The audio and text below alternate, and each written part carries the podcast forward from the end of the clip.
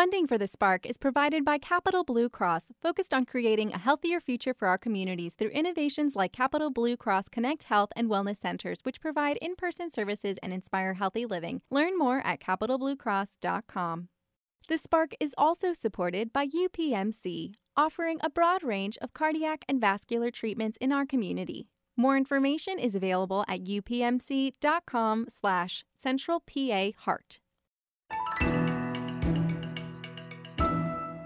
Welcome to The Spark. I'm Scott Lamar. Our guest today, Joyce Keefer, has authored a trilogy of books, historical fiction novels called The Trees Inspire, The Trees Endure, and The Trees Remember. Beautifully written, the three books are set in Juniata County here in central Pennsylvania more than 120 years ago. Although the story starts in 1897, the books touch on issues we are facing today, like the environment, race, classism, family conflict, and gender inequality. We're joined on the Spark today by Joyce Keefer. Joyce Keefer, welcome to the program. Thank you. All right, so what inspired you to write these books? In 1980, my husband and I built a log cabin in Juniata County. And for the next 42 years, I just roamed those woods, looking at everything, looking at how the forest had changed because they had been clear cut in the 1960s. And then my imagination took over. What was it like to be a girl, to be a young farm girl, and grow up in the Shade Mountains next to this little town of McAllisterville where opportunities were so limited. They could be a farm girl, maybe a teacher, maybe a domestic worker, or just not marry and live with her parents. So I thought, this is a story I had to write. Mm. So, what changes, before we get into the books, what changes did you see during those 42 years in the forest? Well, at first, it was an extremely young forest with saplings. The mother tree would be there, and then there would be these sprouts coming up. And eventually, some of the sprouts would fall away, and the wildlife was so different ruffed grouse, more porcupine, uh, small game. And as the forest matured, the ruffed grouse left, and other larger animals and birds took their place, but it was fascinating. You know, it's funny you say that because fascinating is a good word, but inspiration as well. There are many people who walk in the woods, who walk in the forest, and they do it for peace, for serenity. Yes. But not all of them write about it or are inspired to write books about it. So there has to be a little more inspiration than just admiring the beautiful forest. Oh, there is. I found these remnants of logging, rusty chains, chains, an old coffee pot, big, huge piles of sawdust with snake dens in them. So yes, I just I just watched and I listened and I observed and I thought, this is just the most incredible thing. I have to write about it. All right, very first chapter, you were just talking about uh, a snake den. Very first chapter in uh, The Trees Inspire, there's a hawk that comes down and swoops down and gets a mink. Have you actually seen that, or was that just something in the imagination? I didn't see it, but I think early in the 80s and 90s, we would find traps that people had been trapping, probably mink if they were lucky, and ermine, because there's this beautiful little tr- stream that runs down our 15 acres. Uh, but I saw a lot of other cool things by what that were done by wildlife. Could I can I give you an example? Sure, absolutely. There was this mama ruffed grouse, and there were little chicks following her, and a squirrel, a gray squirrel, came to the mama chick and threatened her, wanted the wanted the peeps, wanted the chicks. So the mother grouse just puffed her back tail up and scared that squirrel away, while the male grouse up on the ridge is just walking around like he was king of the hill. But that really happened. And another time, a milk snake came down to the creek hid under a rock. And next thing you know, bing, had a little native brook trout in its mouth working its way down through the beautiful colors on the snake. Mm. So, and those kind of things are included in your books. You bet. Mm. So, uh, were you looking to write three books, or was this just one and the story developed? The latter. I started with one book. And there are a couple ways you can write. You can write with a detailed outline. You can just write with a little sketch of what you want to, the story to say, or you can write by the seat of your pants. Guess which one I did? I wrote by the seat of my pants, and then I couldn't tell the story in just one book. It just kept going and going, and I would wake up at night and I would think of something for the plot, and then I just have to get up and write it. So, with uh, a fiction book, yes. we're not going to divulge uh, the ending. Oh, I hope not. no, no, no, I'm not going to be a spoiler here. But I do have a question. Did you have an ending in sight, or did it develop?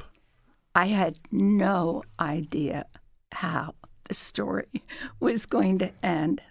So I just kept writing and I just kept thinking about what it was like for my protagonist in those circumstances. And it, I finally, after halfway through book three, figured out the ending. Mm. All right, so let's not uh, let our listeners uh, on the edge of their seats. If you would uh, provide a or a brief description of brief, briefly describe the uh, the books of uh, you know you mentioned the protagonist. We'll talk yes. about the characters in just a moment, but uh, yes. what happens? It's a story about a young girl, Rebecca Wagner, 17 years old, grows up on a farm in the foothills of the Shade Mountains in Juniata County. But she doesn't know what she wants to do with her life. She finds that there's a yearning within her to, to just do more than be a farm girl. And eventually she is led to the Johns Hopkins Training School for Nurses. By the way, I hate that word training, but that's what it was called at the time. I think you train dogs, you don't train people. but while she's there, she meets a young doctor and eventually has to decide whether to go back to Juniata County and marry her hometown sweetheart or stay in Baltimore and marry a doctor and have a life of privilege. Meanwhile, back in Juniata County, the very mountains that she loves are being clear cut by ever wealthier lumber barons, and she doesn't know how to stop them. Now, again, this is not a spoiler. we can go one step further and say that she does decide to go back to Juniata County. Yes. What does she do there? She convinces the town doctor and the owner of the lumber company to work in the primitive and dangerous lumber camps and try to save the lives of the very lumber hicks who are clear cutting the mountains she loves. Hicks is that a term for? Uh, it, it is. Okay. It, it's, it's it has kind of a different meaning today, but uh, I had never heard that before. It's a it's a term I used and I've learned in some of my research. There's one called um, wood hicks and bark peelers, and that's where I learned the term. So it is an accurate term. You bring up a, a, a real good point. This is historic fiction. Yes. And I think that a lot of people who enjoy that genre, uh, one of the things that they appreciate is when the author has mixed real history in with the fiction, you know, telling a story, but there are facts to back it up uh, as far as the setting and that kind of thing. How much research did you do, and how much real history goes into these three books? A lot of it is from my own farming ancestors and from, from my own experiences as a mature woman and a retired nurse. But I went to the Pennsylvania Lumber Museum. I in went, Potter County. Yes. Yeah. Mm-hmm. I went to the Alan Mason Chesney Johns Hopkins Medical Public Health and Nursing Archives, and I had an archivist help me. I went to the Juniata Historical Society, where I learned tons about Juniata County that I didn't know before. Some of the things that happened to Rebecca actually happened to my mother or grandmother the snake incidents with the copperheads, the barn burning, the tragedy with the farm hand. Some of those things are real. And as many authors will tell you, write about what you know, write about what's real. Then your story has authenticity. So, and I just read and read and read, and I joined writers' groups and I went to writers' workshops, and I just used my heart and my imagination. Our guest today is Joyce Keefer. She's authored a trilogy of books, historical fiction novels called The Trees Inspire, The Trees Endure, and The Trees Remember. Set in Juniata County here in central Pennsylvania more than 120 years ago. I am curious, uh, Ms. Keefer, about uh, what you learned in your research. For example, uh, what did you learn about the history of Juniata County? I learned that Juniata County is pretty exceptional. The people are so genuine. That is primarily still an agricultural area, and that the rich history of the people just inspired me to write about that area. And after we built our log cabin, we tried to do everything we could to deal with local businesses, buy lumber there, buy the log kit that we bought to put the, the log cabin together, which, by the way, we did ourselves. Mm. We built it ourselves. So, and I think it's an underappreciated area of Pennsylvania. So I just wanted to highlight this beautiful place that we seldom talk about. You talked about uh, Rebecca Wagner as uh, the main character, but who yeah. are some of the other characters in the book? Books. Well, certainly her family. Her brother and father had conflict throughout the entire book. Almost, but I'm not going to give away mm-hmm. the end. But there's another important character, and she was Native American. Uh, it, she was a member of the Iroquois tribe, but its true pronunciation is Haudenosaunee. And she teaches Rebecca how to use plants and trees as medicine. So here's Rebecca, all she learned in nursing school and all that she's being taught by this Native American healer who mysteriously lives on the edge of the farm. So Rebecca has to decide what to do with, with this knowledge of plants and trees and how to combine that with the scientific Western medicine that she uses learns at Johns Hopkins. Were there Native Americans in Juniata County in 1897? No, purely a figment of oh, my okay. imagination. I thought that was a little late. Yeah. yeah. Yeah. Uh, as you're talking about the plants and the trees, um, this is something that's near and dear to you, not just as an author writing about it, but you you said something to me earlier when you when you came into the station about oh those are trees that uh, yeah I I'm familiar with uh, a, a, lot of the things that, that we were we were talking about.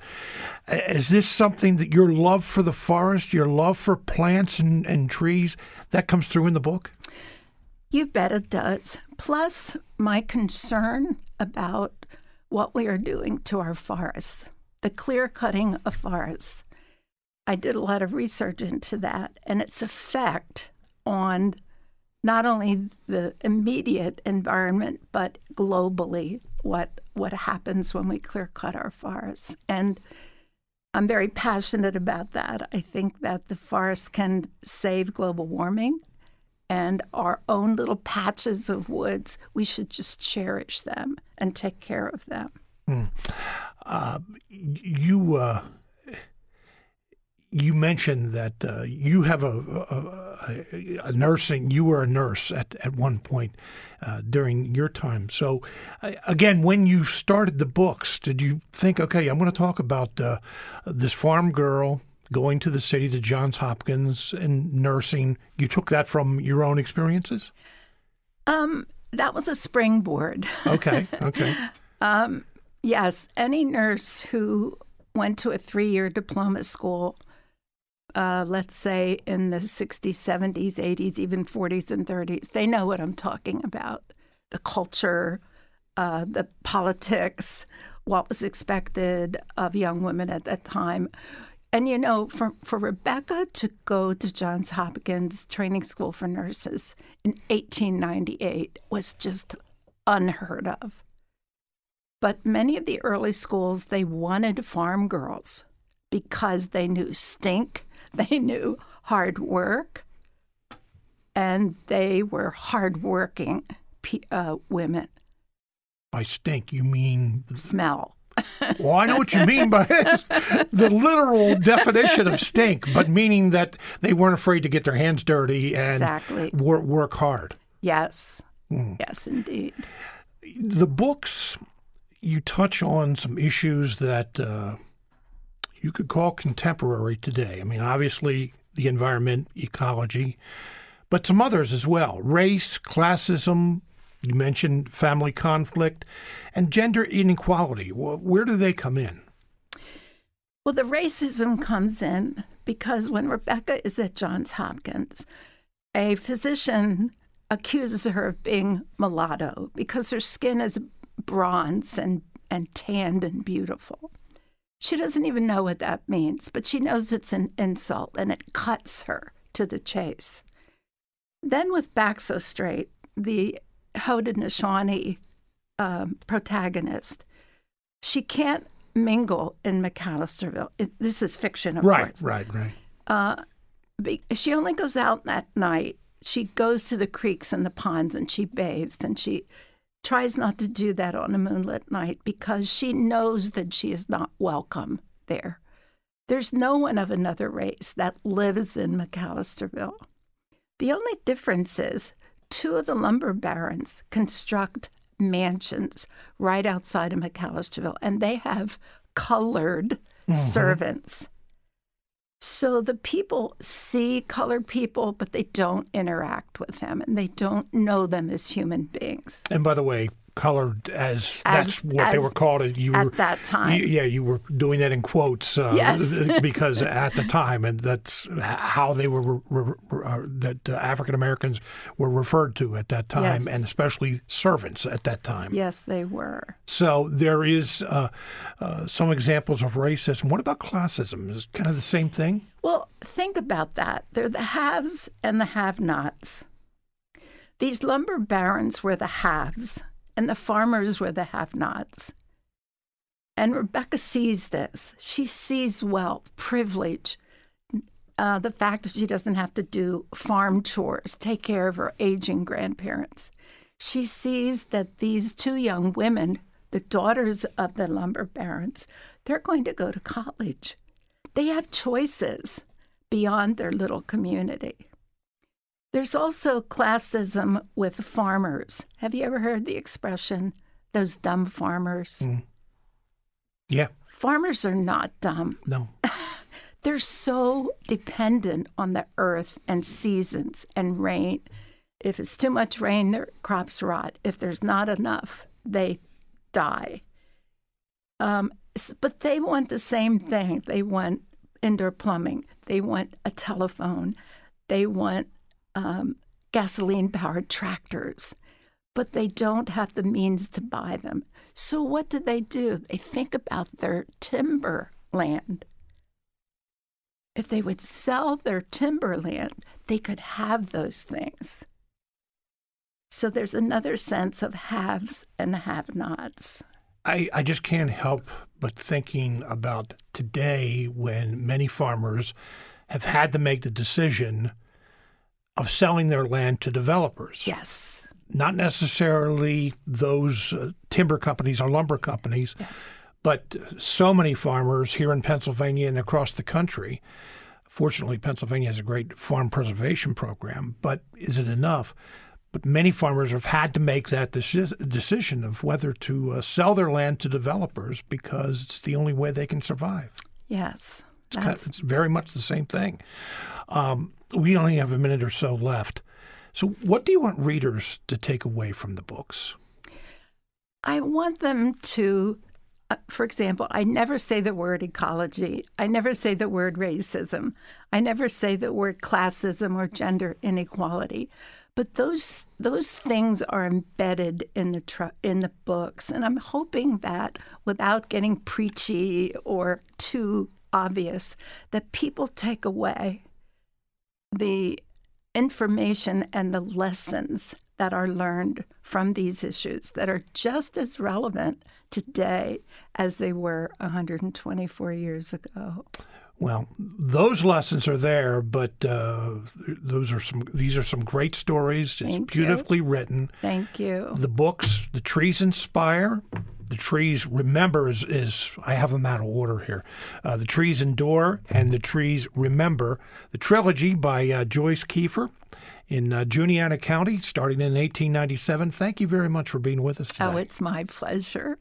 You're listening to The Spark on WITF, your home for NPR and discovering all things local. I'm Scott Lamar.